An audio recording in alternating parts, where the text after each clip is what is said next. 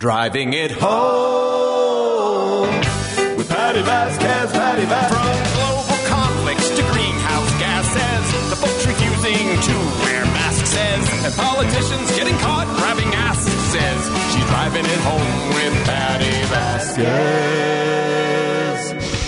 Hello. Happy, oh my gosh, what day is it? I think it's Wednesday. Lady B, is it Wednesday? I'm going to go with it's Wednesday.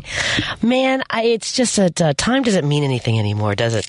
Uh, hope that you're happy, healthy, and safe. We're going to have uh, Senator Dan Kotowski on in just a few moments uh, to talk about the gun legislation in Springfield. I know a lot of folks have been talking about that. Joan was uh, discussing what that bill entails, and Senator Dan Kotowski has been working on this. Uh, in fact, gun violence was what inspired him primarily was one of the uh, the catalysts for him getting involved in politics, and I know that he has been working very hard for decades now uh, to make sure that Illinois has much stronger protections to, and, and works towards ending gun violence.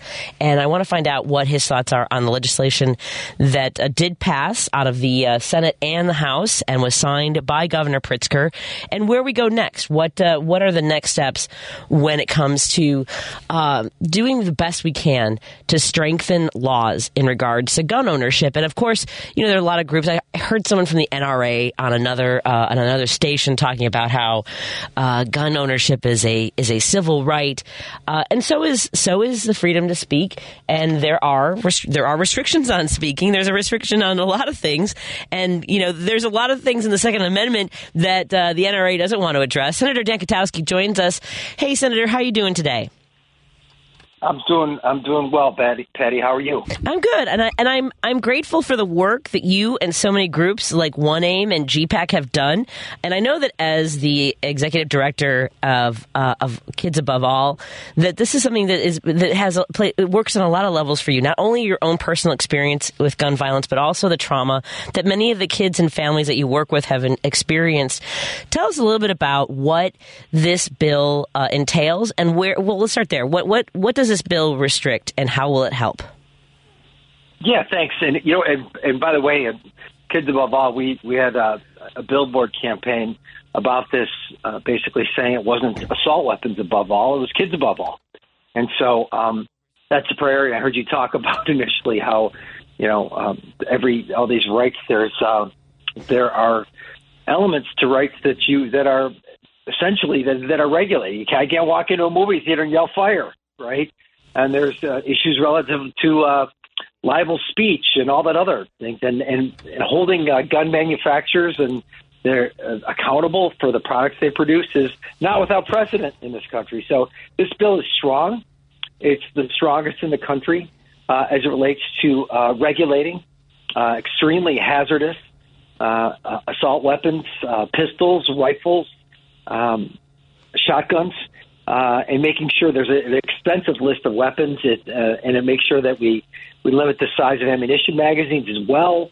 It creates a task force to address to address um, illegal gun trafficking. It moves up the universal background check on person-to-person gun sales, which also helps foster gun trafficking. Trafficking. Uh, it makes sure that there's a uh, an updated list of assault weapons that is uh, published uh, periodically by the Illinois State Police. Um, it uh, expands, uh, extends the firearm restraining order by another six months.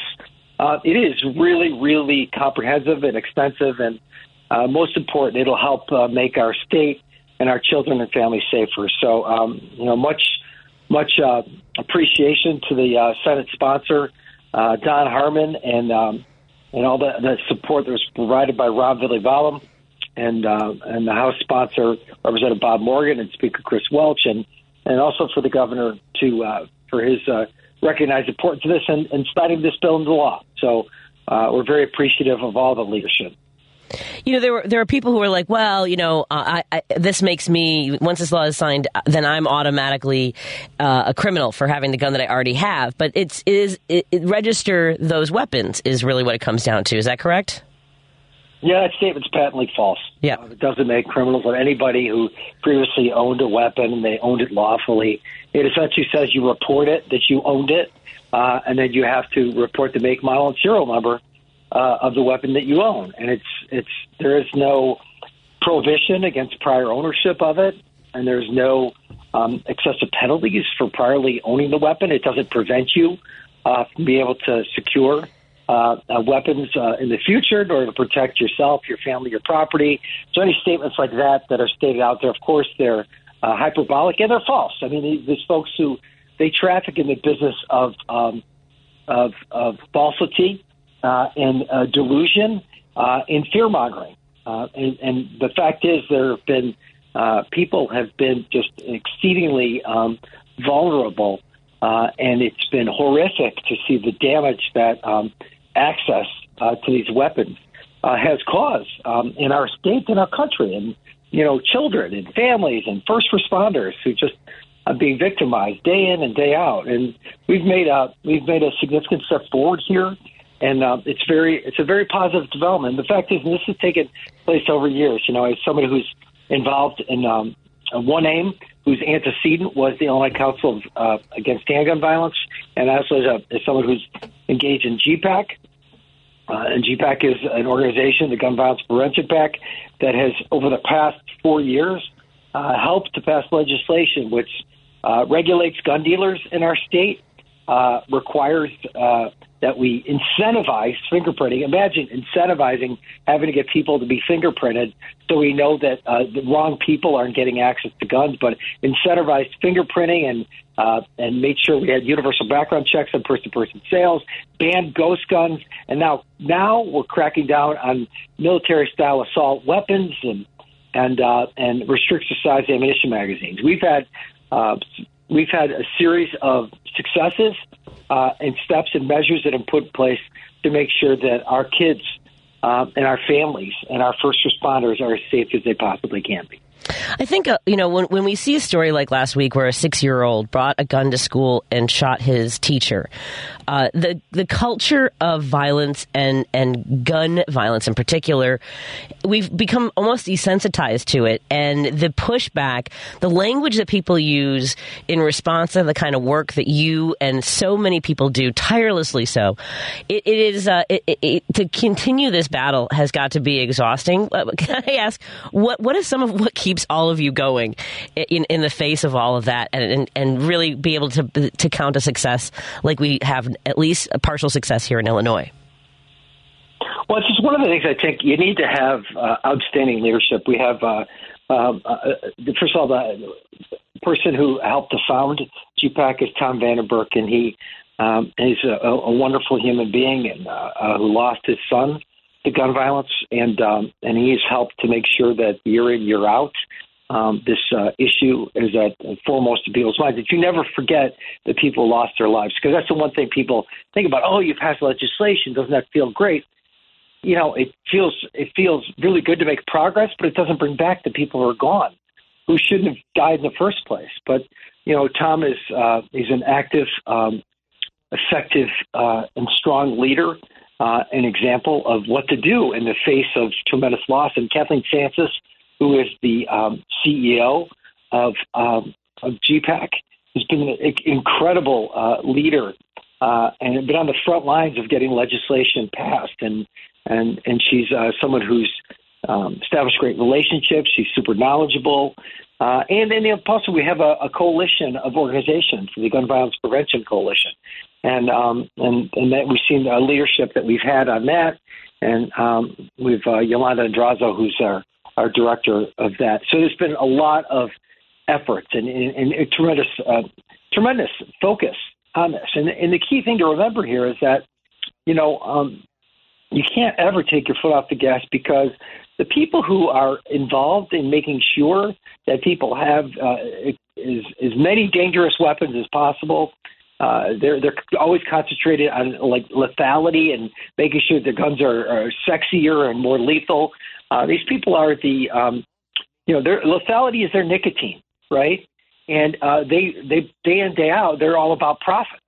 They can say all they want about the, the the Second Amendment or making sure people's rights are protected, but they're all about profits, and they figure out ways in which they can market their weapons to to make as much money as possible. So we have to be as equal to the task because they have a profit motive and they have other people who are like who they've you know encouraged and convinced that you know the, these weapons are what you need. And, there, and there's people, as I said, we've always said they're you know law-abiding uh, gun owners who just to make decisions to purchase a firearm because they want to they want to protect and and and and, and believe it's important to protect their their family and their property and themselves uh, by securing uh, a weapon. I mean, that's their decision, that's their choice, right? And so, but the thing to remember is that as those of us who are out there who are working so hard uh, to make sure that our, our kids and families are, are are protected, it's that we have to be as relentless as the gun industry and their lobby. That we have to we we, we can't ever stop working uh, because they never stop.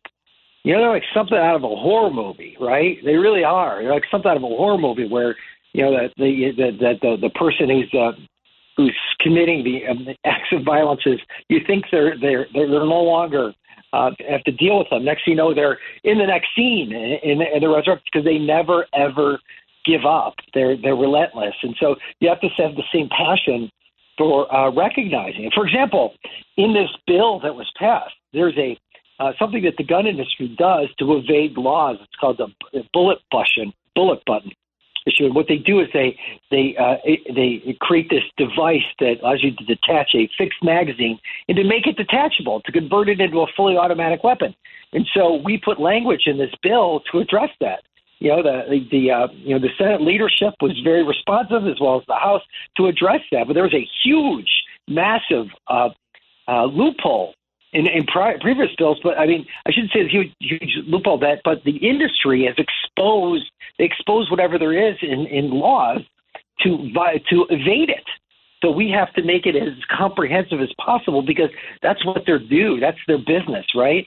And that's their business model. And so we may have to make sure that we stay vigilant. Like, you know, for example, uh, you know, there are weapons that they used to make available that are, uh, or that they make available now that, that are they're in 22 caliber, right? And people don't may not know this, but they're 22 caliber rimfire ammunition, which is not as powerful as higher calibers, but they're still assault weapons and they still were firing, you know, 15, 30, 50 rounds, right? 100. But like, they said, well, no, these are rimfire ammunition. Like, without getting the weeds, like, we should exempt these weapons. We didn't exempt those weapons because they're just as dangerous because people get shot and killed and uh, wounded by 22 caliber firearms all the time. So, the gun industry has has has has figured out ways because they're relentless to evade the law, the intent of the law.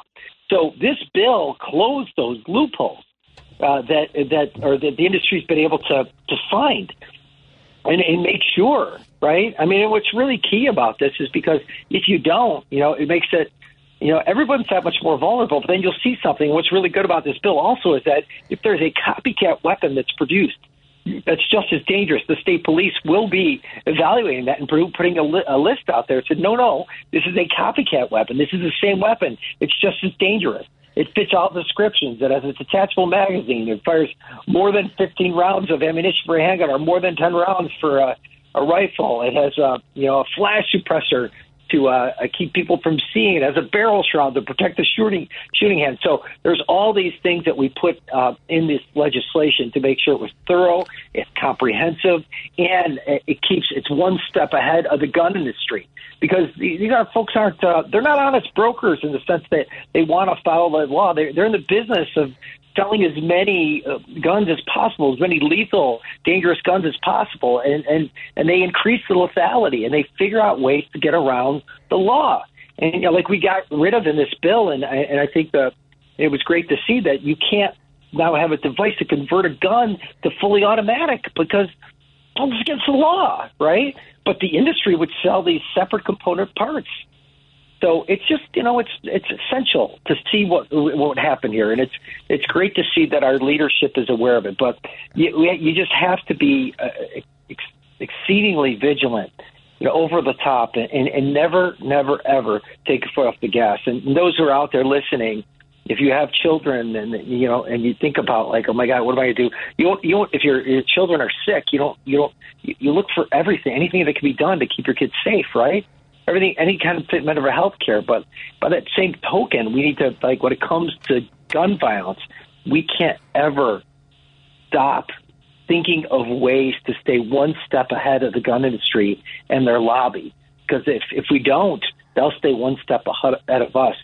Um, and as a result, more people will die. Incredibly true. We're talking to Senator Dan Kotowski, the CEO and executive director of Kids Above All.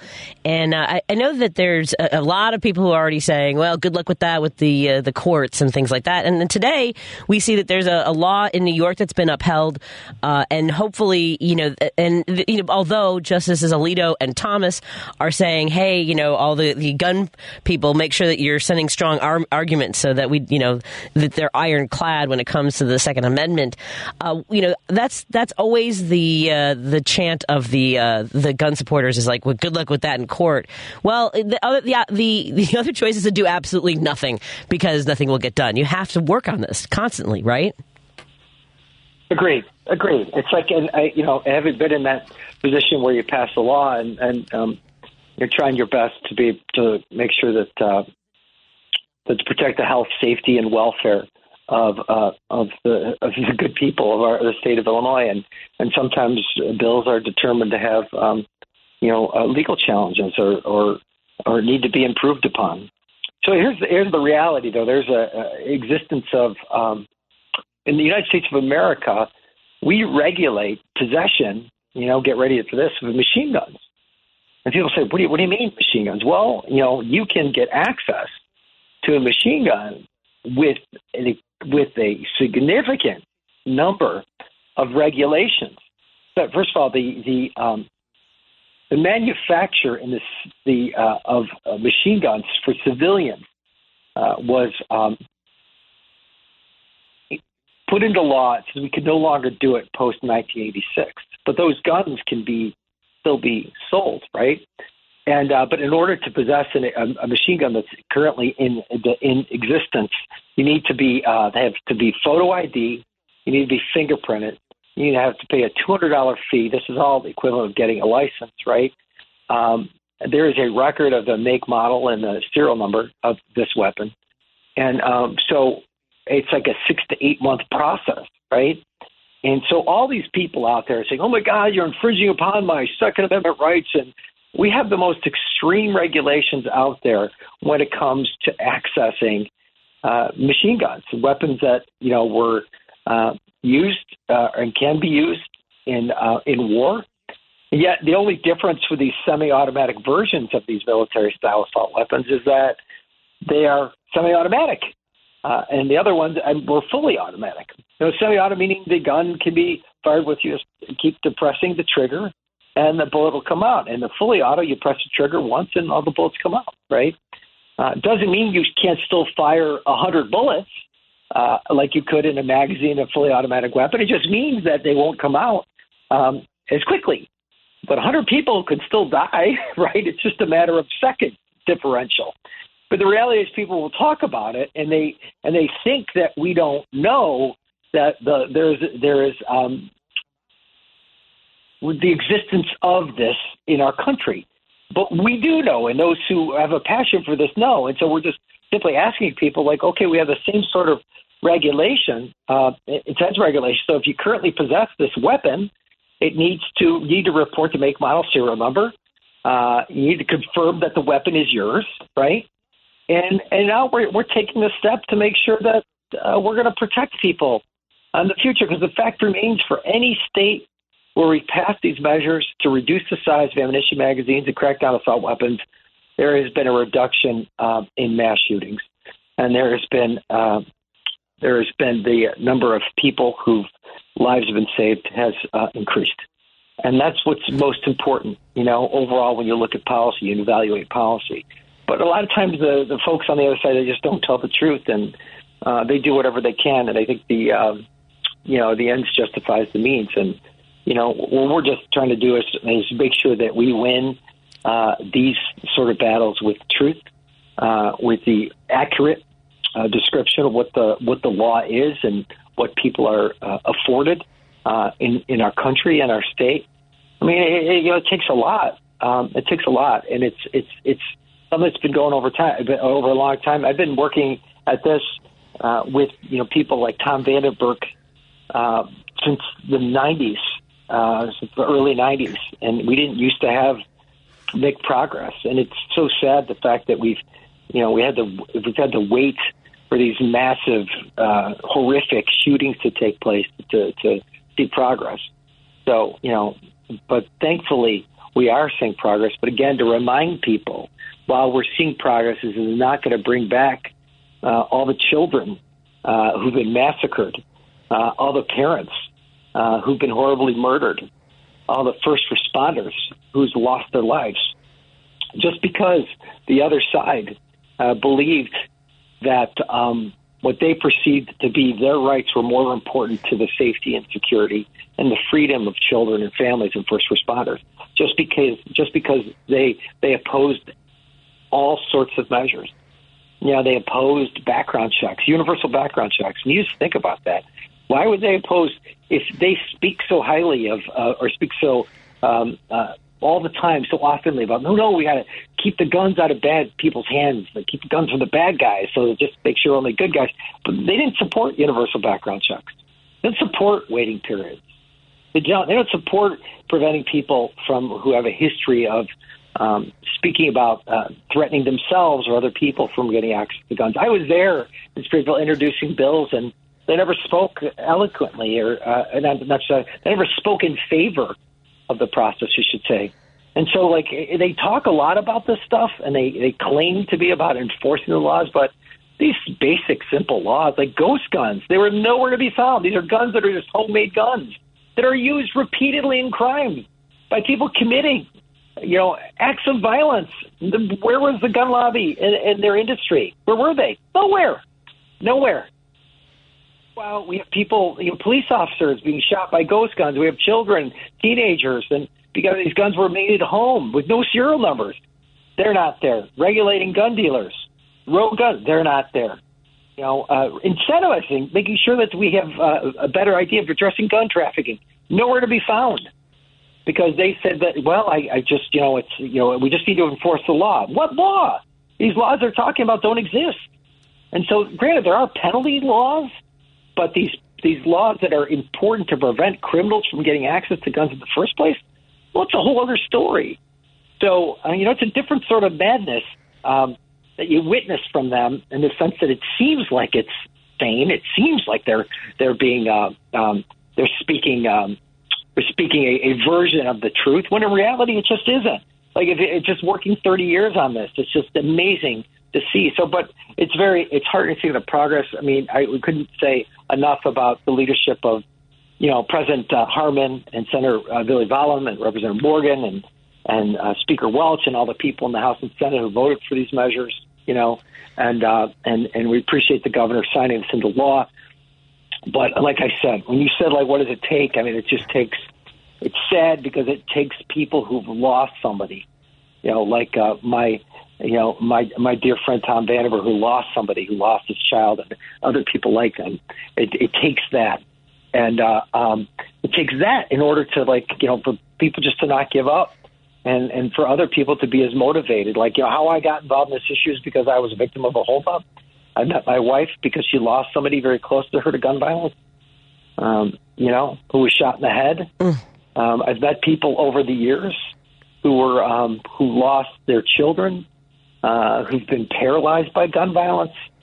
You know, who've been um, who will never ever be the same. I met the parents of the children at Newtown. You know, Mark Barden, Nicole Hockley, and just the, the the just the expression in their faces and their children and what they, they had to witness, the absolute devastation and the horror. I've met them and um, cried with them, and uh, and but you know what? It's just the same. It's just at this point, it's just like, you know, I'm just thankful people are saying enough is enough. We need to move forward. We need to do the right thing, and we need to make sure that um, we're going to pass measures, significant, comprehensive policy measures that are smart, thoughtful, that addresses these loopholes and, and, and that are preventive and are going to really ultimately move a step forward to having a, um, real gun safety uh, in the state of Illinois. I know that the, the the work will continue. Where can people go to find out more information about the the work that One Aim does and how they can get involved and support and support that those efforts? Just go to one aim illinoisil.org, oneaimil.org, and um, and uh, you can find out more about you know what this organization uh, is doing.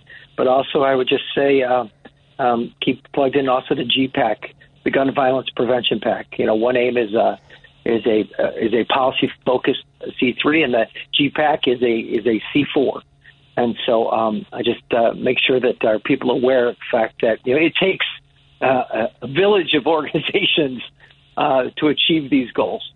And just uh, just once again for all the uh, you know uh, for the parents who are out there and those who are engaged, and you know my good friend Delphine Cherry and those who are a part of uh, you know Moms Demand Action and uh, who've done a lot of great work out there and uh, who've been uh, strong advocates and have been really pushing. Um, you know, it takes a, a village of advocates and uh, a group of very committed, relentless people to get this done. So again, I got like I said to you, I can't speak highly enough of uh, leadership of you know uh, Kathleen Sances at GPAC and uh, the leadership of Tom Vanden Berk and everything that he's been able to do. Um, it's just you can't. And, and, and people like what, and they, what we speak about, like, like wouldn't it be great if we just pass a law because we go business, right? It would be great because we just got a business because we know that we're going to save. But on the other side, we can't ever go out of business because the gun industry will continue to do whatever they can to produce products that are more, more lethal and, and do whatever they can to evade the um, to evade the intent of a law. You know, be great if we were dealing with honest brokers here, but we recognize what the landscape is. You know, we're grown ups, and uh, and uh, and the folks we're involved in our what we're doing, and we're just going to continue to talk and um, and committed persistence. Outstanding. So, um, to achieve achieve the goal. So.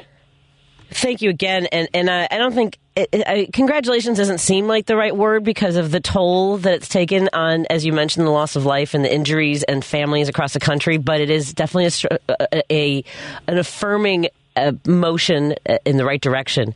Um, and I look forward to, to working more on this with you and uh, and people who join us.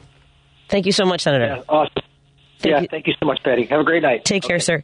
Have a great evening, and we'll uh, take a break here. We'll come back. We're going to talk to our friend Dan Shafer from the recombobulation area, find out what's going on in Wisconsin after this on WCPT 820. This is WCPT 820. Listen in Chicago on 820 AM or stream us live on WCPT820.com, the TuneIn radio app, or tell Alexa or Google to play WCPT. Chicago's Progressive Talk, WCPT 820, where facts matter.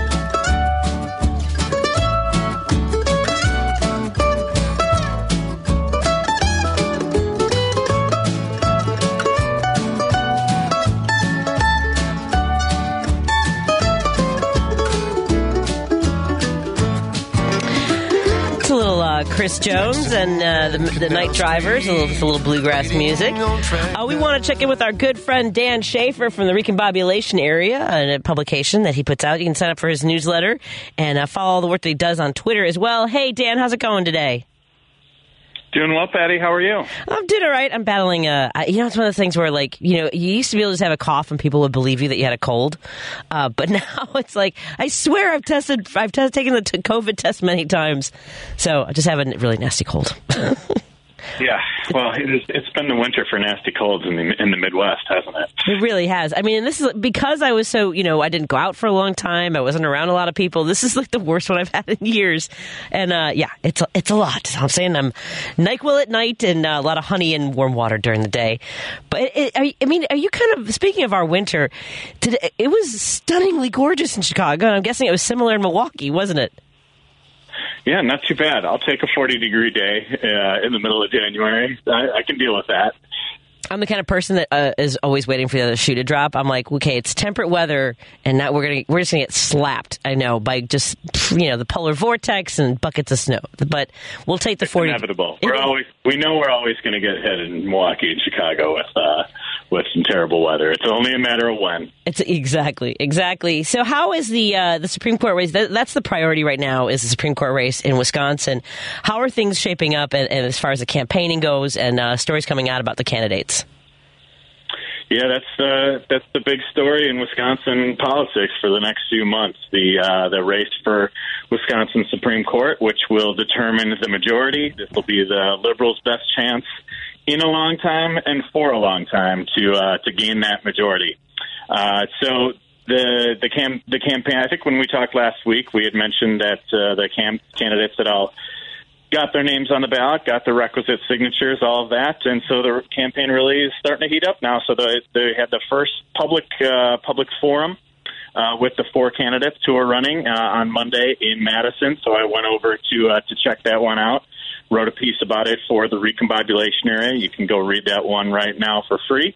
Uh, but you know, it's uh, it's going to be a very interesting race. I think uh, you know we saw uh, the two liberal candidates, Janet Protasiewicz, I think I'm saying that correctly, uh, and Everett Mitchell, and the two conservative candidates, Jennifer Dorow uh, and Daniel Kelly. Uh, you know, it was in public forums. You often hear politicians try to evade the questions, not really give an answer.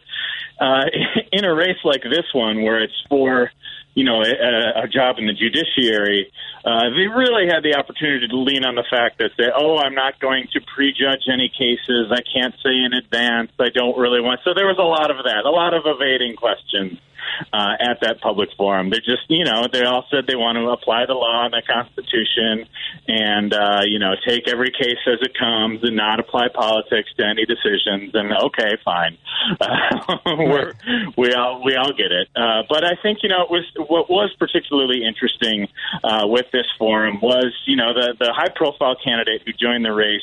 Uh, later on was Jennifer Dorow, uh, who gained uh, some high profile attention being the judge in the the case in Waukesha for the uh, uh, for the parade massacre uh, that happened uh, last uh, last Christmas.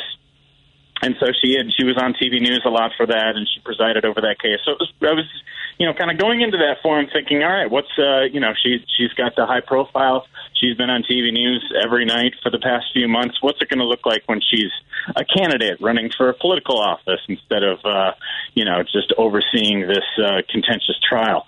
And you know, I, I, she really did not wow the audience uh, at all. You know, there was not a whole lot of substance to her answers. You know, it seemed like she really wanted to kind of stay out of the fray, not make any waves. Uh, she had a binder in front of her that she was reading answers verbatim from. Uh, so, you know, it was, we didn't really get to learn a whole lot about, uh, you know, where she stands uh, on a lot of the key issues. And, and that was not the case for a number of the other candidates. You know, Daniel Kelly, who's the conservative candidate, uh, he used to be on the court. He was appointed but never elected. Uh, he was appointed by Scott Walker. He had a lot to say. Every time he speaks, it's kind of this long, condescending lecture. Uh, and then we got to hear from the liberal candidates as well. And I thought, uh, you know, Janet Protasiewicz, who's a Milwaukee County judge, uh, she had the strongest answer on what I think is the most important topic to me uh, in this race, which is the rule, the court's ruling on our ridiculously unfair maps and the gerrymandering uh, that takes place in the state of Wisconsin. She came came right out and said these maps are rigged. They're not fair. They don't. They're not representative uh, of the people of Wisconsin. So I thought it was really important to see a candidate, you know, be really bold uh, on that particular issue. So I think that is uh, certainly something to watch going forward. And I read I read what you wrote about this particular forum for folks. I mean, you know, we talk often about how uh, you know justices in, in court in a courtroom are supposed to be unbiased. It's supposed to be the letter of the law. But obviously, you know, we all in, in Illinois we just had a, a, a, judicial race for the Supreme Court as well, where there were the conservatives and, and the liberals. Um, you know, and, and, these candidates are establishing themselves as, as liberals and and uh, and conservatives. And one of the the uh, judges was saying that uh, th- that when someone tells you what their values are, then they're not really being judicial. but in the, in the but uh, so for the primary is there's a primary right? First you decide which of the liberals and which of the conservatives then it's the values are right there. It's all laid out on the ballot right? Yeah, and I think that is, you know, I, I think a forum like that is an appropriate place to talk about values. And if you're not going to talk about specific cases, like I get that, you can't you know, as a judge, talk about where how you would rule on any specific case, but just to say things that speak to your values as as a justice and, and what you might bring to that role, I think is an appropriate setting for that. And you know, like like you mentioned, those comments from from Daniel Kelly, the the conservative, uh, from what I understand, possibly Uline backed uh, candidate uh, who who was. Um, like I said, he was he was appointed by Scott Walker uh, in the during when he was governor, but when he was up for election for that 10 year term, uh, he lost pretty handily uh, in early 2020. Um, so. You know, and he is a very Trumpy candidate. I think that the big picture that people might be seeing with him uh, is that you know if he, he he might get through the he might get through the primary, but if he gets in a general election, uh, you know, that might turn off some of those some of those suburban swing voters that have been uh, going away from Trumpier candidates, particularly in Wisconsin in the last election cycle. So, something to watch there for sure. Is there any sort of uh, polling on you know the fact that people are are people fired up to go vote for the Supreme Court because this doesn't happen that often? So uh, I'm wondering about turnout. What else is going to be on the ballot for folks to be invested in these races? Yeah, there's some other down ballot stuff happening. Uh, you know, a number of communities have elections for mayor. Madison has their uh, election for mayor uh, in this particular election cycle. But being a spring, you know, spring 2023 uh, is not exactly when people are necessarily most accustomed to voting. So I think, you know, there is some, uh, you know, there is some thought that this will be a lower turnout type of election. Uh, you know, we saw another one similar to this in 2019 uh, when there was uh, an election for Wisconsin Supreme Court. That was not a particularly high turnout election, and the conservative candidate won by just 6,000 votes, only a half a percentage point uh, in Wisconsin, and that's why the why, that's why the court right now has that conservative majority. Um, so you know it's going to be, but I think you know people on the left and the right in Wisconsin really do recognize the importance of this race, and and uh, especially when it comes to things like gerrymandering, you know, like uh, the abortion issue that is still not yet been decided uh, in a lawsuit that it was brought to the Wisconsin Supreme Court uh, post Roe about our 1849 law. Uh, so there's just so many big issues that that are you know in focus right now, and I, and I know the political insiders uh, and the news junkies like myself are are definitely had this one circled for a long time. Uh, hopefully, hopefully that translates to to higher turnout as well. And I, I know that there was uh you know there was a tweet that you that, that someone deleted that you were referring to about uh, low voter turnout or suppression of voting in particular in populations of color.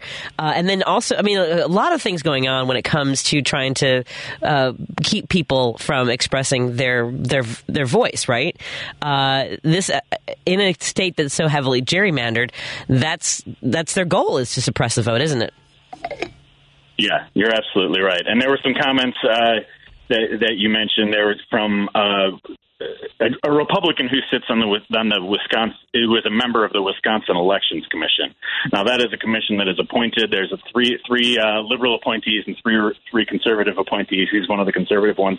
He was one of the ones in the false elector plot uh, that you may remember uh, in Wisconsin where they tried to uh, overturn the will of the people.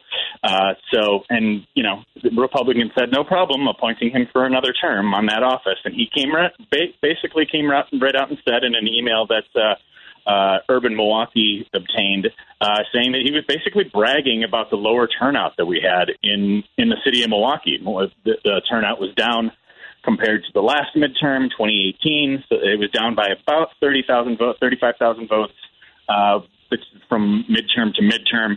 And, you know, there's all sorts of voter suppression tactics that Republicans take at the state level. You know, they they close early voting places. They clo- they got rid of ballot drop boxes in the most recent election. They've implemented voter ID. They, you know, make it, it make every little thing uh, just another hurdle to jump over for people uh, to do and to, to get to the ballot and make it, you know, limit legal voting. And it makes it so difficult uh, you know, I think for a lot of people to know kind of what the law is, and it makes it really confusing. And I think there's a lot of messaging uh, that Republicans used uh, on, you know, major- uh, minority radio stations and things like that that that you know suppressed the vote and made people think that their vote maybe didn't really matter in this election.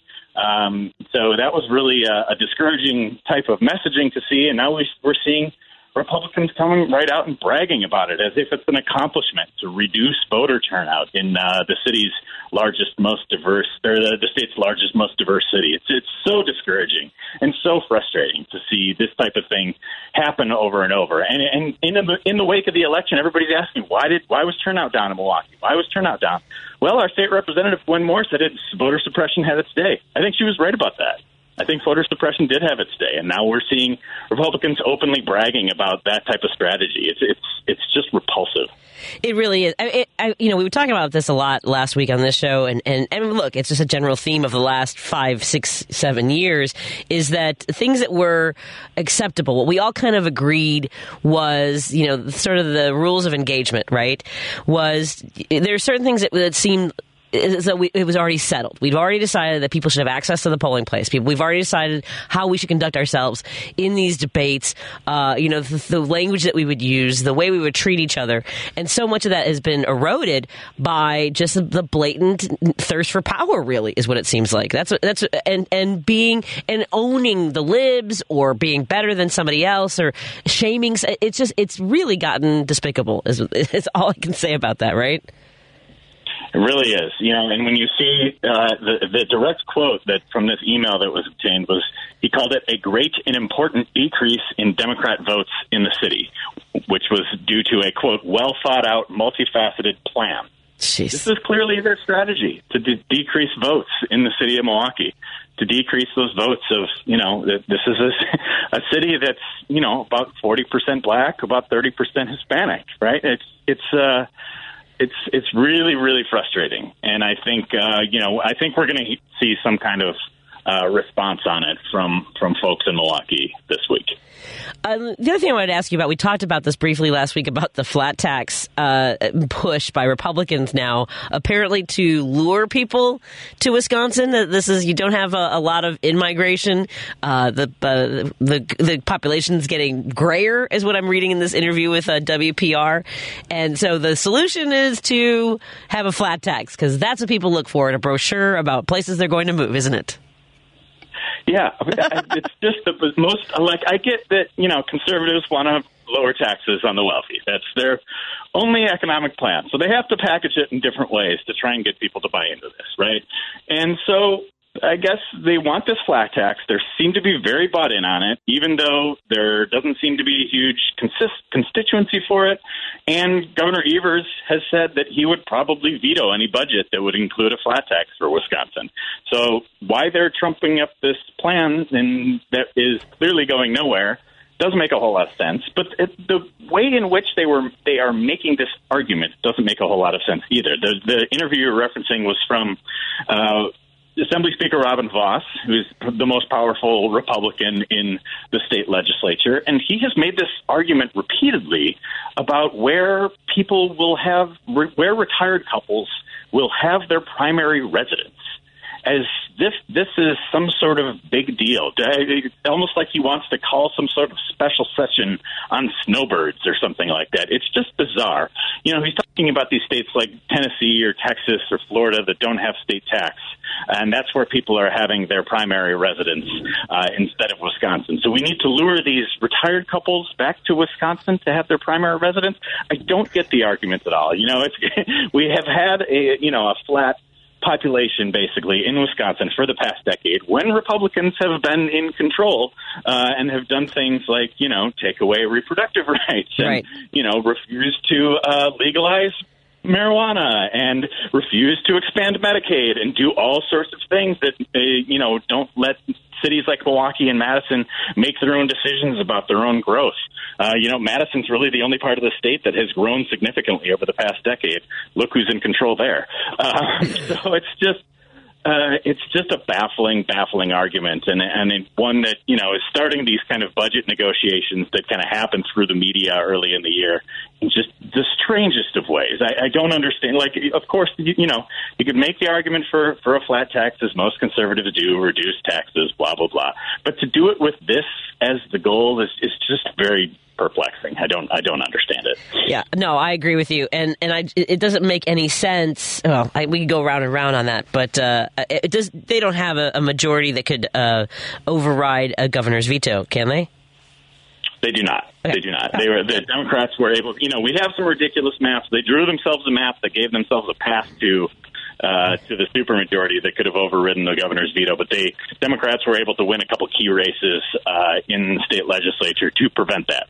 So they don't have the supermajority that would overrule it. Evers has said this is a non-starter uh, for for any kind of tax cuts. Evers has has proposed reducing taxes for for those middle class tax bracket, uh, but he's not going to reduce taxes on the highest bracket. There's four uh, four tax brackets in the state of Wisconsin. He does not want to reduce taxes uh, on that highest tax bracket. So uh, it's it's a strange place to be starting these negotiations.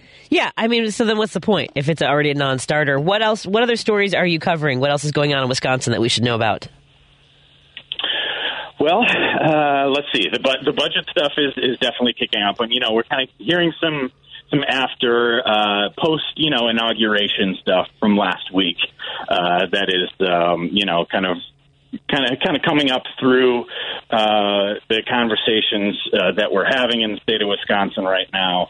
Uh, you know, there's going to be a big conversation on school funding upcoming. There's going to be a big conversation on local government funding. That's going to be a huge one.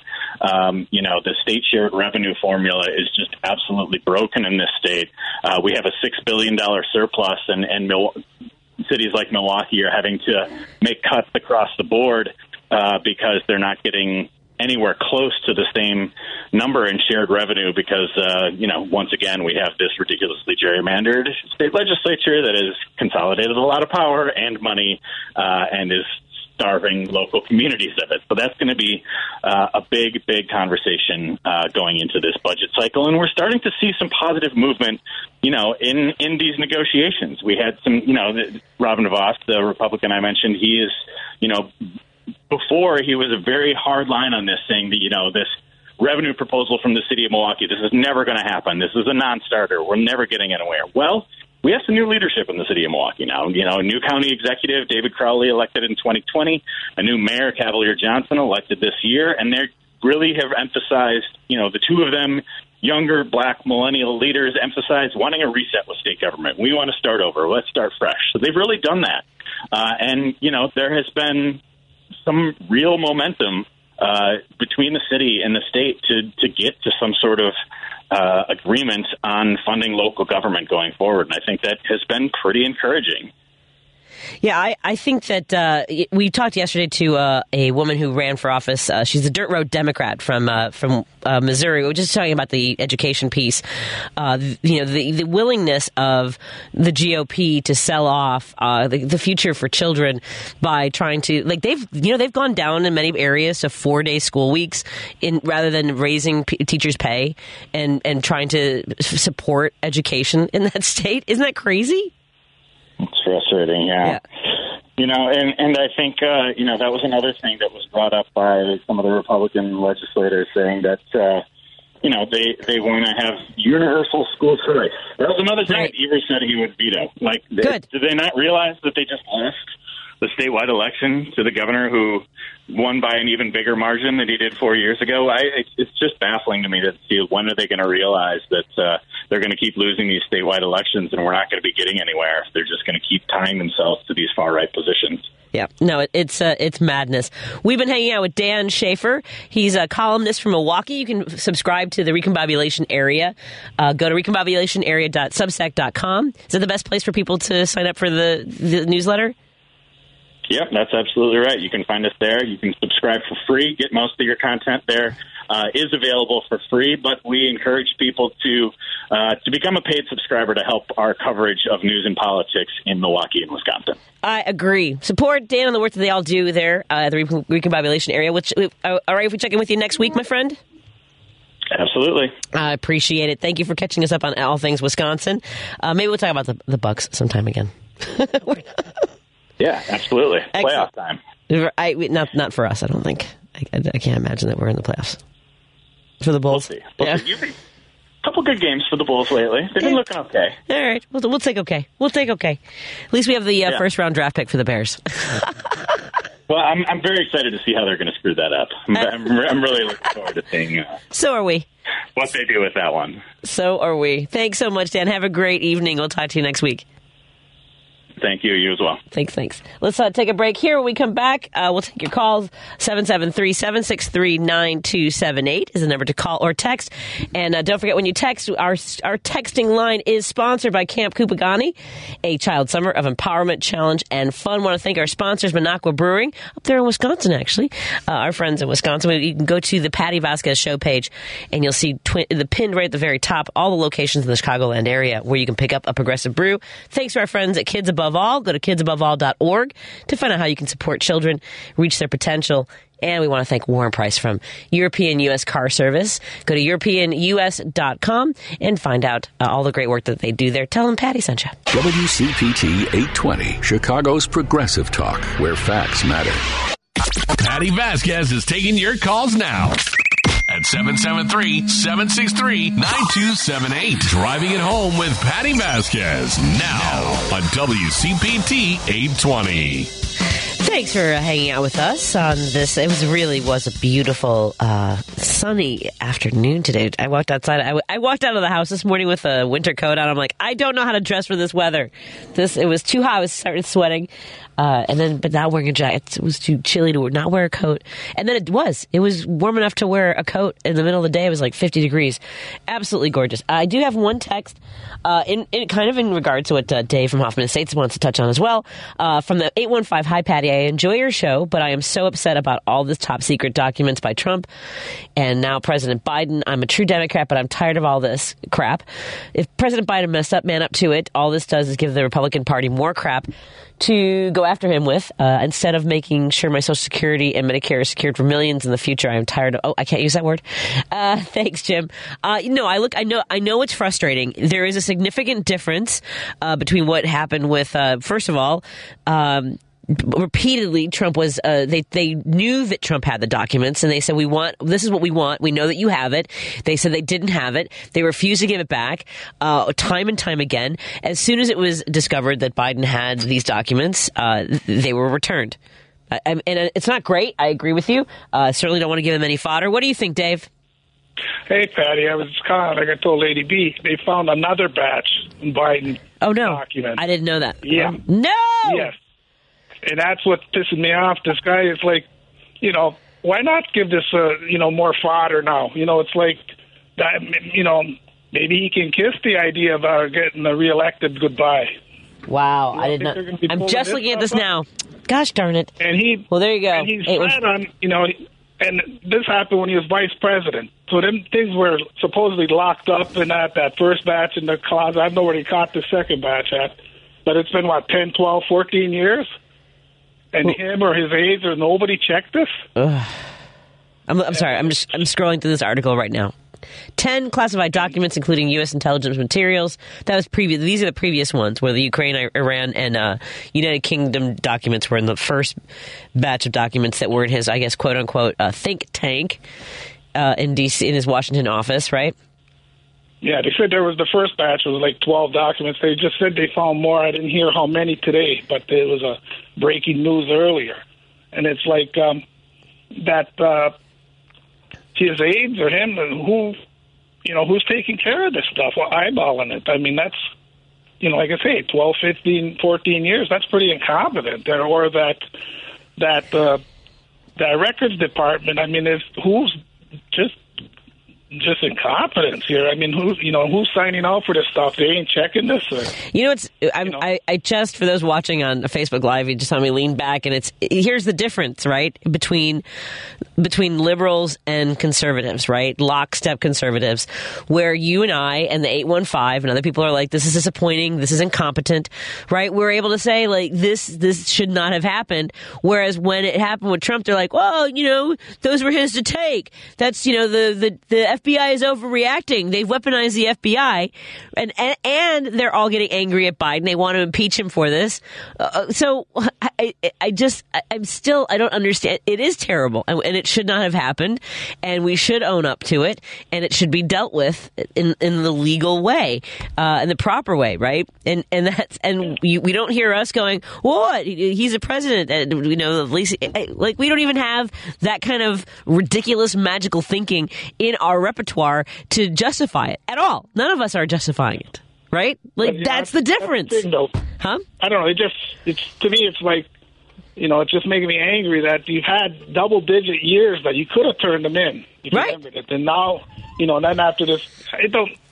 It, Frustrating. I don't. Yeah. I mean, it, what Trump did is wrong, big time. But the fact, like you say, apple, we said apples and oranges. With the fact that, you know, that then, then he's trying to say, I think I was thinking about uh, declassifying, but this one they were sitting in the closet, you know, and that you had to know. Yeah, and, You and know, he- just, it- right, uh, and and look, the Republicans think that they're going to benefit from this uh, because you know these were classified documents, but it is completely different. He, Trump uh, resistant resistant turning over the documents, denied that there was anything illegal about it, that there was anything wrong about it. it while the White House is obviously not answering questions yet until they learn more, and and maybe they are, uh, you know, he's they've got to come up with a statement to address it. Uh, but that's going to be a very, it's going to be very hard to thread that needle and not also say that it was bad what Trump did. Do you know what I mean? To absolve, and, and there is no, Exactly. there's no way to absolve it. You Yeah. know, You know, one guy, one guy stole a million dollars, and well, I just only stole five hundred. I mean, stealing is stealing, you know. And, and he had, I just look at it this way: he had all these years to turn it in. You know, Yeah. they're turning them in now. Great, but uh, By the way, I just want, I want to tell Jim. So Jim, who was who's texting, just uh, texted to apologize for the curse word. It is okay, Jim. I I I'm a, a BS is absolutely what it is, and all caps is fine with that. yeah. I just can't say it on the air. You remember about you know they're going on about this this uh, Santa Santos or oh yeah, to call to resign. But if you recall, about a year ago, remember I I snail mailed you that one article from back in 2020 when that that guy Jack Bergman, Michigan's first, and that clip, you know, where the guy had he had looked him up, you know, on all kinds of people finders, and he find out his home is in St. Lawrenceville, Louisiana, and he had only had uh, um, inherited a couple of uh, pieces of property, the type of things with the buildings that weren't really quite livable. The one, but they used that for addresses that time for him to run. And I even, you know, like I mentioned, I went to Hartman, and he said, "Whoa, that's." The, I said I had even mailed one of them to Dana Nessel. They never followed up on that, hmm. so I considered she or her aides costed Michigan a re- representative for the Democratic Party. Hmm. And thank God she didn't get no gold medal for what she did. yikes. Yeah. Uh, by the way, just She going. costed a, she costed a gold, uh, costed a uh, Democratic representative in in the Congress. Well, and it, well, it's interesting to watch the Republicans say that uh, that Santos isn't fit to be in in the you know in, in Congress. W- w- You know, they certainly waited until after he helped vote in uh, McCarthy last week. Yeah, Yeah. Yeah, But they should just follow up like that guy did. Look on the People Finder thing. You'll find that this Jack Bergman's living in St. Lawrenceville, Louisiana, his Mm. real home, if not in Washington as a congressman. Anyway, as you can see, I'm cooking tonight. That Well, by the way, but just back to the Biden papers real quick, is that it was his own aides, uh, and the 708 wants me to reiterate this. His own people came forward with a disclosure, right? Both times. And not disclosing it would be the illegal part. I mean, having them, uh, returning them is the right thing to do. Uh, you know, I, I, and I'm sure maybe we need to talk to Renato Mariotti about intent and things like that. That they intended to keep it. They weren't, you know, holding onto the papers and showing them off to the highest bidder. weren't gloating about having them. weren't keeping them in an unsecured, unsecured location. Uh, and and again, turned them over willingly and, and disclose that they had them in the first place. You know, the the, well- the archives didn't say, "Hey, we noticed something was missing." They did do that with President Trump. Yeah, well, we did. You know, we don't know if they're all we're confidential on that, but I mean, Right. we don't know. After double-digit years, we don't know. You know, we don't Right. know what we don't know. But anyway, Yes, like and said, the volume of documents is yes. All right, I know you're cooking. We're, All right. All right, take it. You well. Hope, hope we help you help you simmer down a little bit. Turn it to turn it to turn it to simmer. No medium right, heat for you. Turn the heat down. All That's right. All right, take care, Dave. Have a good night. Let me uh, take a break here. Your uh, texts and calls, please join our conversation, 773-763-9278. And uh, we want to thank our sponsors of the text line, Camp Kupugani, a child summer of empowerment challenge and fun. Go to multicultural, multiculturalcamp.com and uh, find out more information. And we're going to talk to the uh, folks from Camp Kupugani in a few weeks. I'm looking forward to that conversation as well as our mayoral forum. Don't forget on January 26th, Santita Jackson, Jonas Pizzito, and I will all be a part of that event, and we're excited to talk to the candidates. Uh, let's take a break here. We'll come back to your calls. Jim, Roosevelt, and Steve on hold more after this on the Heartland Signal. This is WCPT 820, where facts matter. Hi, this is Kirk Bangstad from the Minocqua Brewing Company, and I sell progressive beer like AOC IPA and Bernie Brew, a lovingly irascible Democratic Socialist lager. A percentage of the proceeds of every beer I sell goes to helping keep Wisconsin blue and driving the Trump cult out of our state. Enjoy a great craft beer and help your dysfunctional neighbor to the north get its democracy back. Now available at Armanetti Wine and Spirits in Woodstock, Illinois, and Famous Liquors in Lombard, as well as in Chicago at ANS Wine and Spirits, Back of the Yards, and Grand and Western Liquors, Ukrainian Village. Please drink responsibly.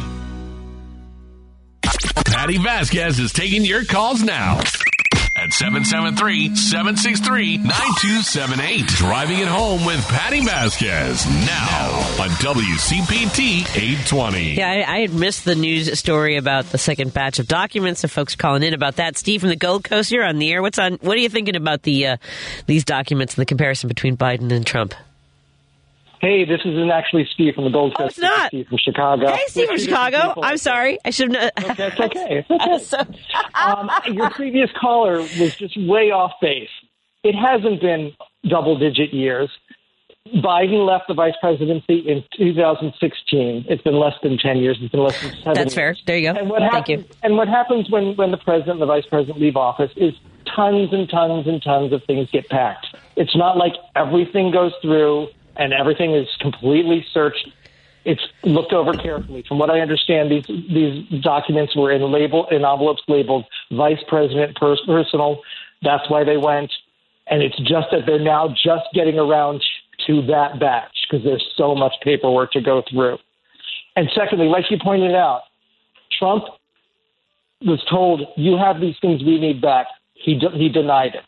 Then they came and said, "No, you have to give them back." He gave some, and then said, "That's it." And then when they came back and said, "No, we know you have more," he denied it again. And then when they came and took them back, he made up lies about his access to them. But Biden didn't do any of that. Right. And, and was saying that they were his, that he declassified them apparently between the Oval Office and his and his uh, residency, right? His Well, residence. every time you, every open time, every time you, Trump opened his mouth, he had a different story. Oh, I don't have them. Oh, I have them, but they're not classified. Oh, they were classified, but they're now declassified. Oh, this or that. And again, Biden is doing exactly what they what you're supposed to. You realize you have something you're not supposed to. You go, hey, I'm sorry, I realized we accidentally took these things. We're returning them. Let us know what the next step is. We'll take our lumps. You know, we'll take whatever punishment we're, is due us. Right. It's completely apples and oranges. It is not this. It's just both sides BS. I have to say that even Democrats are buying into it. It's like stop it.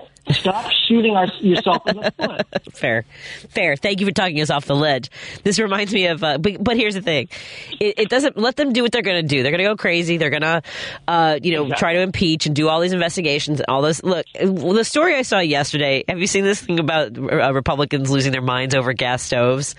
And even though not course, not, not a single Democrat is saying anything about take, taking your stove away, it was a study done by an independent agency about you know what the the possible harmful effects of gas stoves and maybe we should phase them out or whatever. No one's coming for your stove, but uh, again, it caught like wildfire, and I was like watching this happen, and nobody's just yeah th- that It's, it's incandescent bulbs and low flow toilets all over again. yeah exactly. They're losing their whole, minds. That whole Republican mindset of if anything changes that I had when I was younger, it's horrible, and I have to screech about it. Yeah, I, it's it's really bizarre. And look, I like a gas stove, but I've used an electric stove for twenty years, and it's it's perfectly fine. I think, and uh, maybe I cooked better before, but I can't remember. All I have to say is my grandmother, who was one of the best cooks in the world, used an electric stove. There, see, there you go. There, now we have the. There's our baseline. Steve's grandmother was an amazing cook and used this uh, electric stove. I like it. I'll take it. Thank you so much, Steve. I appreciate it. Thanks for Have a talking great a lot of us down. All right, take care. Yeah, don't lean Bye-bye. it. Thanks. Bye bye. Don't lean into their madness. Uh, hey, Jim, what's on your mind, my friend? Uh, I, I just want to say how much I appreciate your effort, everybody's effort, and on this station, uh, this Democratic station. That goes from Santita up to you into the night. Because now that I'm a radio junkie, I listen. To, I, I I just flip the channels. For three years, I just flip the channel, and this is the only channel that isn't scripted. The Republican stations are scripted. That's the funny. religious tra- Yeah. the religious stations are scripted. Yep. But this station isn't. At least they put you put an effort into trying to get some rational thinking. All I want to say, uh, real quick, it sounds like you got a bit of a head cold. But anyway, McCarthy today on the floor said he is going to investigate the FBI. Now, you've got 140 representatives that are under investigation by the FBI for denying the results of the election, for uh, fomenting uh, a, uh, a you know an insurrection at the Capitol. Uh, we know that uh, Nutsy Fagan from Ohio was on the phone with with uh, crazy Trump all day that day. Uh, now, are they going to defund the police after they killed the poor black guy out in uh, Minnesota? Remember how they were screaming, "We can't defund the police. We can't defund the police." But now they want to defund the police by all means because if the police are after them, they have to be defunded, Patti. You know what I mean? Right. And and it's absolutely a uh, it's insanity at its finest. I don't even know how they're going to start this out, but I guess they gave the craziest people on on that uh, group of people, you know, the most uh, oxygen. So we're going to have to listen to them more and night. And as far as this is concerned, with I, I say this is a tempest in a teapot. As far as the Biden thing, because Biden wasn't once he was informed. I'm sure that he didn't know about it, and once he was informed, he said, "Well, give it back to him," like anybody in their right mind would do. You know, if the FBI or the archives or somebody called me and said, "Oh, Jim, you've got papers," said, "Well, get them. You know, find them." You know what I mean? Right. But uh, but Trump, for some reason, didn't have a plausible explanation because they they asked the lawyer six months before they had to go raid the joint. Yeah. Right? No, and, and the thing is, the National Archives knew that he had the documents. Whatever it is that, that Biden had, I don't know why that wasn't something that was uh, had been uh, cataloged or anyone noticed they were missing. It was self-reported by Biden's people. It was self-reported, right? Wait, wait, it's a tempest in a teapot. That's exactly what this is. But I don't even care about. What, apparently, Trump is getting away with murder anyway. I, he'll, go down history as I don't know how you know the slipperiest character in a long, long time. But of course, people have gotten away with murder for years and years and years anyway. But he's just one of the many that's getting away with it. But uh, to investigate the FBI or to pretend that you know my mother worked for the government, for instance. She got up every day. Was hard work. You know, you go from a GS4 to a GS5 to a GS6 and so on. So I had relatives. They, they certainly don't go nine to five and sit around the lunchroom going, I think I'm going to overthrow the government today. I think, you know I mean? I think I'm going to wax and wane for one party. I mean, it's absolutely ridiculous. And nobody in the FBI, they're worried about their career and their paycheck and their pension and their family, and just like we all are. You know, Patti? And to pretend that we're we're uh, we're trying to uh, uh, uh, wax and wane for one party or the other is insane. I know. That's totally insane. Anyway, Patti, I appreciate you. Jim, can I go back to your can I go back to your original comments about uh, conservative radio versus our station?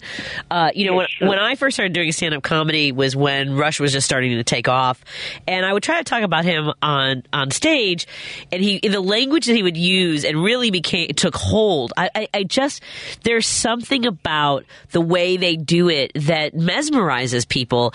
And and I remember talking about like like the function of the ear, the mechanics of the ears, pretty much works the same for all of us. It's everything that's in between it where something happens, whether it's your experience as a child, your traditions, uh, how you were raised, you know, those sorts of. It, No, but, but Patti, I, real quick, I Yeah. think it goes deeper than that. It goes deeper than that because I worked with an older black guy, and I would take breaks during the day, and he would have Rush Limbaugh on. Mm-hmm.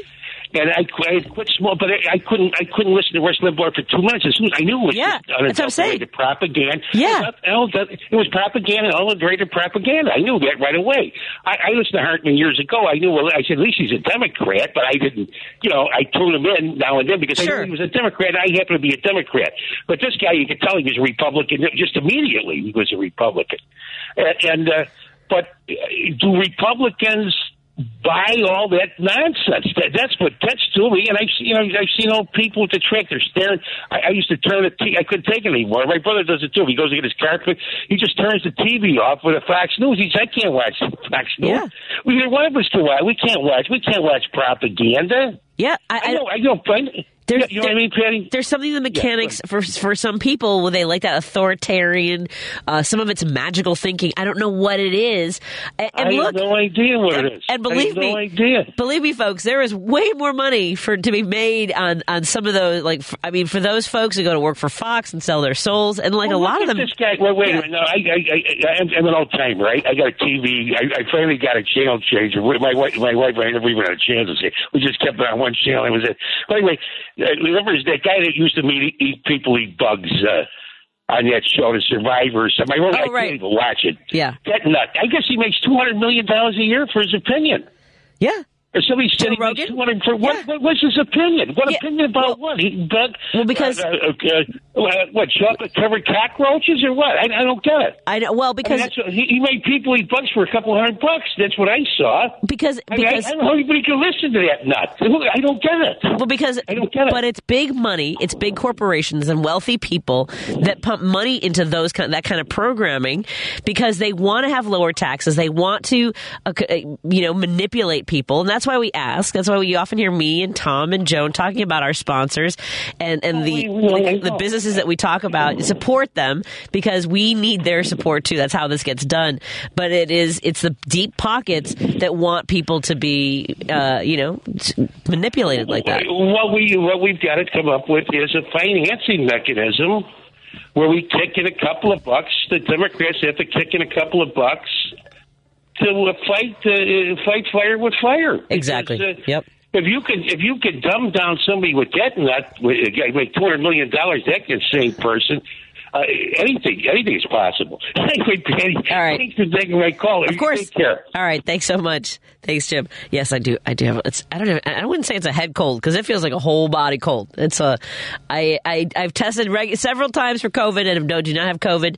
Uh, we've been. My whole family has been battling this cold for about a week and a half. Um, I'm trying to stay away from everybody. I come in masked, uh, but I know I sound terrible. Maybe I'll broadcast from home tomorrow. we'll see. But uh, then we'll take a break here. Come back, take your calls uh, when we come. Seven seven three seven six three nine two seven eight. We're going to try to check in with Representative Stephanie Kifowit. I'll give you her number, Lady B. Maybe she'll be available. I know that it's a big day in Springfield. A lot going on down there. The General Assembly has been they've been sworn in, and it's their inauguration day. So there's a lot of parties happening all over Springfield. I know they're tearing it up in Springfield. Can you imagine? It's probably crazy. More after this on WCP. Eh, actually, it does get kind of nuts down there. 773 763 9278 is the number to call or text and join our conversation. More in a moment. You're listening to WCPT 820 because facts matter. Patti Vasquez is taking your calls now at 773-763-9278. Driving it home with Patti Vasquez now on WCPT 820. Our uh, friend from the 815 asks uh, when I'm going to be doing. Thank you very much for your kind words, by the way, that I am out doing comedy again. Uh, I've been doing comedy pretty st- steadily, uh, but I've started producing my own shows. And coming up on January 25th and 26th, I will be uh, hosting a show I'm producing. One is going to be on the 25th at Bourbon and Brass. That's in Des Plaines, right by the Des Plaines Theater on the second floor. It's a really cool room. So it's Wednesday, January 25th. We'll be in Des Plaines at the uh, Bourbon Bourbon Brass, featuring uh, Soli Santos and Dwayne Kennedy. A great show. Dwayne Kennedy is uh, just simply one of the most brilliant comics I've ever had a pleasure of working with. Soli Santos is absolutely astounding, incredibly talented. I'll be hosting that show, and then the next night we will be at the Arcada Speakeasy on January 26th. We're going to be starting up our shows as well at Tata's uh, Kitchen and Social on Irving Park Road. Um, I've got a show coming up uh, in. Uh, I'll, I'll you know the detail. Oh, I'm also going to be hosting at the uh, Laugh Factory on the last Sunday. Every last Sunday of the month, I host uh, Patti Vasquez and friends at the Laugh Factory. So that's going to be at 7 p.m. on January 30th this month. And every month I've got great shows there.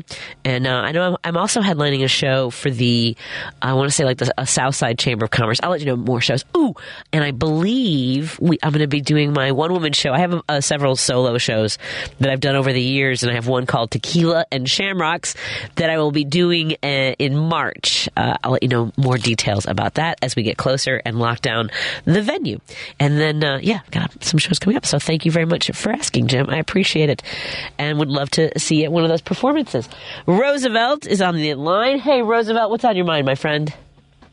Patti, thank you for taking my call, my friend. How you doing? I'm well, as you can tell, a little, little, uh, little congested. Well, I'm gonna re- I'm gonna report. I'm gonna follow up on my report from last week. My family, remember I told you they got COVID. We're still uh, not out of the woods yet. Not at all. No. My wife just took a little mini walk. Yesterday she couldn't walk from here to Walgreens, and Walgreens is two blocks away from us. Oh. But today she's taking a, like a little walk. She just left the house a little bit to go around the block to see how she feels because her chest is just, you know, it, she says it hurts so bad. Just, you know, this was yesterday. Today she's a lot better. My son, one of, one of my oldest, he's coming out of the woods, and my youngest, he went back to school mm, Tuesday. So naturally, with a mask and everything. Sure. Yeah, Declan's been home too. Yeah, I mean, and I keep taking the test. Yep. The only ones that I left is my other son, Carlos, and and myself that don't have COVID. We tested negative uh, yesterday. So hopefully, we'll get out of it. Yep.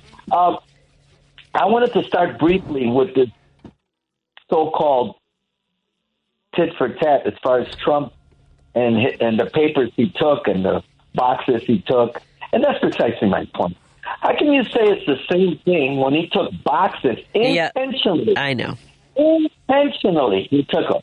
And then, like somebody said before, I think it was uh, Jim or somebody, yeah, that, that uh, they asked for those those things, those those uh, papers back, and he he refused to give them back. So naturally, the FBI, because he's crying like a little, you know what, because the you know the FBI hasn't raided uh, uh, uh, uh, Biden's home or offices or whatever. But here's the point that nobody brings up Trump does not have a job in the government. Trump is no longer a president. Not that not that Biden has the right to take everything he wants, but the point is he doesn't have the luxury of saying I'm still the president, which is what he was, you know, what he was always saying that I have a right to do whatever. Remember, he said I can do whatever I want. So he's no longer the president, and nobody brings up that point. He's nothing. So how can he have a right to take whatever he, he you know, whatever he wants from uh, from the White House? That that's that's the point I wanted to make as far as I appreciate. I know you want to talk about something else. I'm so sorry. I've got Representative Kifowit on the line. I've got to get to her call. Do you? I'm sorry. All right. I got. I got to run. Sorry about that, Roosevelt. Take care. All right. All right. Stand by. I've got to. Let me see. Roll this down. Get this one. And Rep Kifowit in Springfield. Are you just tearing up the town, Rep? Oh no, no. I'm just um. There's a couple a couple places to stop by, but actually, you know, I just spent the time with my family and stuff, and they just left, so uh, it was really great to have them here on inauguration day. So, what was the day like? I know I've, I've been to the inauguration before. You're all on the stage. Was there was there a moment that kind of you know because you, you again I go back to this historical moment of, of, the fact that you were the first person to challenge Speaker Mike Madigan, and when I saw you inaugurate, was it 2018 when you stood and said, "Look, we shouldn't have to be voting in lockstep." I mean, you you kind of threw your you know you shot you shot across the bow then, didn't you? And, and that was a remarkable moment. I, I don't think people know about this either. It was it was it was incredible incredible, Rep. No, I, I think it was 2017, okay. and uh, it was in the middle of the Rauner administration, right after his first two years of office, and um, I had put in a request to uh, make a statement at the inauguration because I was tired of the budget stalemates and the backroom deals and the shenanigans going on, and the request was approved, and so then, yeah, I stood up in inauguration, I believe it was 2017, to you know demand accountability and transparency. Now, yeah. The, the funny thing is, is the rules were changed now and no longer allows statements. oh, really? Oh, so nobody yeah. did he change that? Was that before uh, Speaker Welch took took office? Took this, the position? Yeah, yeah, yeah, yeah. Oh, how yeah. funny! So funny. Did you? Was there any besides the fact that they changed that rule? Did you ever get any backlash from him? That, I mean, that you you know specifically because of that? Um, no, I No. can't. I can't say I got backlash because of it. Right. Um, you know, I mean, I just, I just thought it was important to speak up for the people, and there's a lot of people getting hurt in the budget impasse, and it was a, a really, um, a really black, uh, just a black eye in the history of Illinois under uh, Republican Governor Bruce Rauner. So. And, and it was a lot of, of you know uh, playing chicken with our budget at that time, but that's behind us because now we are heading into what is this? What what number of the General Assembly is this? Hundred and The 103rd General Assembly was sworn in today, uh huh. And uh, and um, go ahead. No, I, and it's just it was it's just um, it brings up a lot of emotion because like two years ago was a, was as you said a trying year. Uh, I went up against uh, challenged Mike Madigan. He did not secure the votes for his uh, speakership, so he had a new speaker. But it was in the Bank of Springfield. It was during COVID. It was you know nobody was around but us, so it it it, it was kind of um, melancholy, for lack of a better word. And today we're back to you know UIS Center, and um, you know it, it almost seems like now it's official. If, you know because we had the official swearing in, and and the speaker had his wife, who's a judge, you know, give him the oath of office, and it was just it was really wonderful. And for folks who don't know, that's University of Illinois Springfield. They've got a great campus there, uh, and and actually some great uh, a journalism school because the kids can, the students can go and you know work on what's happening in the capital. Uh, so I'm glad that you guys were back to that venue. Uh, before we we talk about what's coming up with this new General Assembly, uh, tell us a little bit about the last couple days because it seems like there was just a lot going on in Springfield, wasn't there? With between reproductive rights, uh, gender affirming legislation gun legislation. I mean, what what sticks out the most for you in the last couple days? Well, I, I'm. I, those are all really important bills, but I'm just really proud of a bill that I was able to uh, carry and pass the last day of session, which really uh, helps our veterans. Because as you know, I'm a veteran, uh, the chair of Veterans Affairs, and hopefully will continue to be the chair of Veterans Affairs. But we passed um, a legislation to really improve the services that veterans get from their um, the VACs, the Veterans Assistance Centers in the counties, um, and uh, really helps Cook County VAC, which has over 100,000 veterans. And so I'm just really, um, really proud of that. It doesn't make the headlines. It, it didn't make the, the, the clicks and, and that, but I mean, it was really monumental legislation for our veterans that I was just honored and, and thrilled to pass on the last day of session. Yeah, I mean, it, there's a tell folks like the importance of getting something done because there are things that just need to be finished before you guys can move on to the ne- next session. Is that right? Correct. So we started. It was a two part process. So we started the process. It, it, with regard to this bill and and the county veterans assistance commissions, um, we started it in the spring, but we had a shortened spring session so we couldn't get everything done that needed to be done. So we passed like half of the bill in the spring session before April 8th when we adjourned, and then we had to finish it before uh, by now because the first half went into effect January 1. So we had to finish the second half, so it went into effect immediately right after the first half.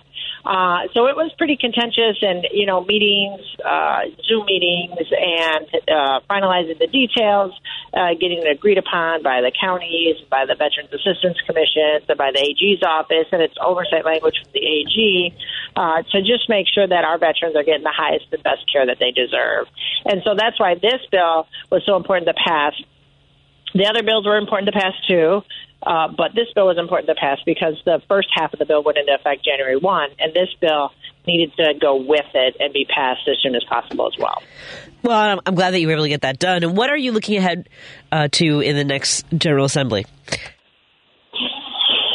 Well, as always, you know, I hope to retain uh, chairmanship of the Veterans Affairs Committee. I'm not sure how the other committees are going to be doled out. I'm the um, most senior um, veteran in the Democratic side in the House now, and um, so I take that very seriously.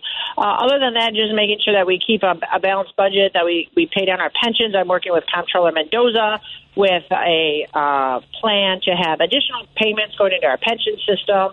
That's the top priority to keep focusing on pensions, and I'm going to keep focusing on property taxes since we have a new speaker that's committed to working on property taxes, uh, unlike the former speaker. Uh, I'm very excited about uh, working to continue to work to try to lower property taxes for our residents. So those are the two top uh, priorities that I'm focusing on, uh, aside from veterans, which is of course my number one priority always. What What are some of the solutions that you have for the property taxes? Because obviously there's a lot of news in Chicago, uh, in the Chicagoland area, Cook County in particular, when it comes to the assessments. What kind of solutions do you see that are possible moving forward to alleviate that for property owners? Well, I mean, I, I'm not going to get in the weeds. As you know, I'm a policy wonk, so I'm not going to put all your listeners to sleep because I will if I go into the weeds. But there are there are several avenues that we can look at. Um, anything from you know evaluating TIF districts, tax increment finance districts, to e- evaluating um, the separate school districts, like school districts that have a separate um, K through five or separate K through eight, and then a separate high school district, they actually get taxed higher than consolidated districts, and uh, you know, so there's there's a, a lot of nuances with regards to property taxes. I I don't think property homeowners actually know all the nuances that go into it. So um, it's just it's such a big enchilada that you know you got to take it one itty bitty bite at a time, and um, and hopefully as we put into place solutions. The long term will be reduction in property taxes, but the number one property tax bill is the school districts. So we have to look at how can we fund school districts more, but then how can we provide relief directly? And we did a little bit of it with the property tax relief rebates that we did. Everybody should have gotten um, up to $300. That was a rebate for the property taxes. So uh, working towards more programs like that. And you know, one of the things I've, I've, you know, we have so many municipalities and overlapping school districts. I mean, school districts where there's like only two schools. Is there anything in, in, in the way of consolidating, or is that not necessarily on the table? Well, I think that that has to come from the grassroots. That has to come from the actual voters in the community, and we've passed legislation to allow them to do that. And when you do consolidate, you do save money on property taxes. Um, and so that's something that I think needs to be more education on. But I mean, that is an avenue we have passed uh, legislation to allow the voters to consolidate, to go to referendum, and I think that uh, individuals need to be more educated on that that avenue. But I do think they'd save property taxes in a consolidated school district. Um, I would imagine that one of the big forces that would be an obstacle, at least, would be the Illinois State Board of Education. Is it the IB, ISBE, or would there be other groups that would, while educating would help, the, the those that don't want that to happen might also be out there spreading information as well, right? Well, I don't. I think that to be quite honest, Patti, what we heard most when we talk about consolidation, believe it or not, is that parents don't want to lose their mascot. They don't want to lose the boundaries of their school. There, there's a lot of um, personalization when we talk about consolidation. that I think may or may not be true. I mean, every school can keep their mascot, but there's there's an you know a connection with your local school district, and so residents are a little bit hesitant to change it. But I mean, if they change it, then they consolidate, then they can save money on their property taxes. So it's it's just an education um, aspect. I think Illinois State Board of Education has no no opinion whatsoever with Okay. regards to schools and schools consolidation. It goes to a referendum, and whatever the voters want, you know, the voters will, will approve. Then that's how we'll roll. So. Yeah, I like you said, it's one of those things where if people know that it's an option, it's a matter of uh, getting folks engaged and understanding what the process would be in order to help alleviate the property taxes. It's a shame, don't you think Yeah, that, that it's a shame that education that, that the way we fund education is tied to property taxes, but that seems to be what everyone does across the country, isn't it? No, it's not across the country. I mean, there's some states that are 100% funded and run by the states. I mean, that's why we had a statewide, uh, I can't remember the state, but there was a statewide teacher strike in, in a neighboring state. And forgive me, I can't remember the state. But here in Illinois, we value local control and we value that um, residents have the right to elect their local school boards. And what had happened was during the, the crisis after Blagojevich and the budget crisis under Quinn, uh, you know, the school districts went to referendum here out in the burbs, not necessarily in Chicago, but on the burbs, they went to referendums. The referendums passed. They built the school. Then the property taxes went up, and then they've they've kept going up, and and people just get you know sticker shock because it's so expensive. Because during the budget crisis, the the state wasn't funding the schools the way they should have been. So now we're funding the schools the way they should be. We're putting an additional $350 million to the schools every single year. The schools are trying to catch up from being underfunded for decades. So it's it's it, it's you know, and so then where did the underfunding go? They went to referendum, and then the taxpayers voted it in. So now it's it's more proportionately on the backs of the taxpayers than the state. So the state, we have to do more to uh, work with our school districts. Right. But we we believe in local control, and people should be involved with their school districts, and and people should be active in the in the local level elections and the local level government as well. Because that's where all the property taxes are going Yeah. on the local level. The state receives zero property taxes Right, right, and and, So and yet, on the local level. but you get you get hundred percent of the blame. Almost. We do, and, and there are some things we could do. There's some things we can't do, but there's some things we can do to try to alleviate property taxes as well. Absolutely, no. There's no no doubt about that. But uh, but I I'm, I appreciate that, and I think that a lot of folks have. Um, uh, you know, thoughts about that. And, look, you always see people saying, "I'm going to move from from Illinois," because they'll say that they're, moving to Florida or wherever where there's no property tax or whatever, there's no income tax. Uh, look, every state has their burdens, and you guys have done an extraordinary job considering what we went through with the budget impasse. I think that there are a lot of success stories, aren't there, along the way? There's tons. I mean, under under Governor Pritzker, we balanced our budget. We've gotten six credit upgrades. We've got a billion dollars in our rainy day fund. We we paid down over uh, additional five hundred million dollar pensions, which which saves the taxpayer money. I mean, we're, we're fiscally solid. Like nobody can say that the state of Illinois is not managing their budget well because we are, and the credit unions are looking at that. But now we got to start looking at these other issues, such as property taxes, such as our pension payment, and start working on these as well. Now that we stabilize the ship, so you know, it's almost like when you're in the airplane and they say put the oxygen mask on you first, and then the and then whoever's with you. We had to stabilize the budget. We had to look at us first and our budget, and we stabilized our budget. So now to continue, now we got to look at these other things like property taxes and our pension, uh, continue to pay down our pension, and these other issues that now we can focus on because we've stabilized, and that's exciting. That is. Everybody should be excited. I know they're not, but I'm excited. I'm excited. I'm excited. I'm exciting. It's exciting. it's very exciting. Well, continue your evening of celebration. Where are you gonna? Where are you partying it up tonight in Springfield?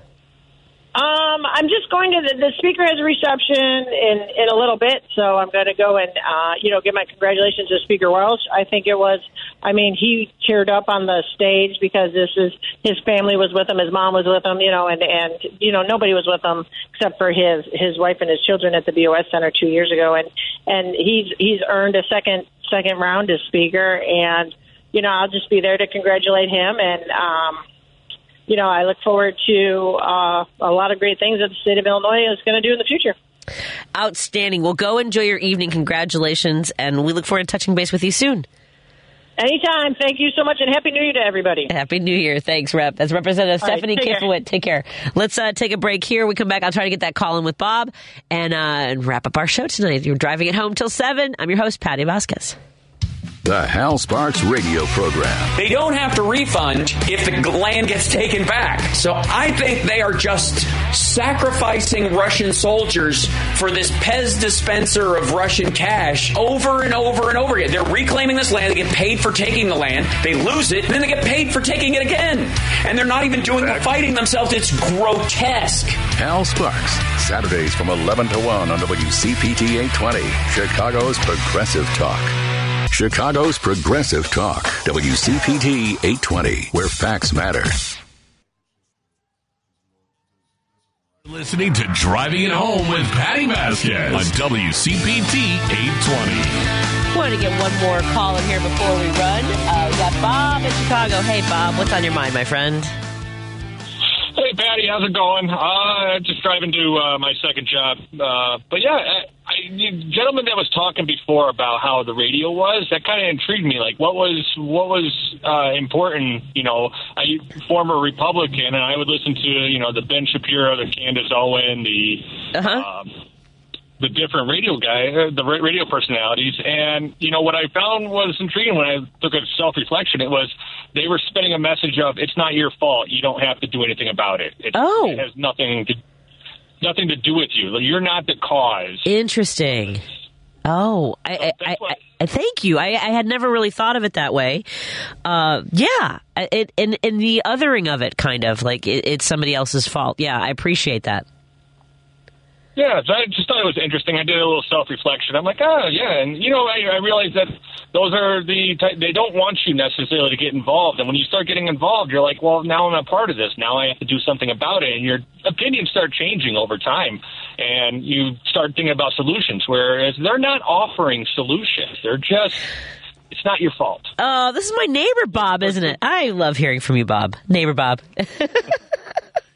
I love having conversations with you. Uh, I I'll always remember the day that we met on the playground, and uh, and I appreciate that. And, and look, you know, I get fired up and, and I get hooked on a on a on an issue, and uh, and I try to f- work my way through it. But uh, you have always struck me. It, it, it never, you never struck me as somebody who I couldn't have a conversation with. So, um, thank you so much for calling, Bob. And uh, and beyond that, thank you for being such a great neighbor and a great friend. No problem. Thank you, Patti, for taking my call. Of course. Have a great evening, Bob. And I also want to thank our listener who uh, wanted to correct uh, or at least chime in about the uh, papers and how long ago uh, President Bi- uh, President Biden left office or when the papers. But you know, we were talking about was it a decade ago? Was it double digits with a couple of callers? Uh, but he left office, you know, almost eight years ago, whatever it is. Uh, as long as we figure it out, it is not the same things.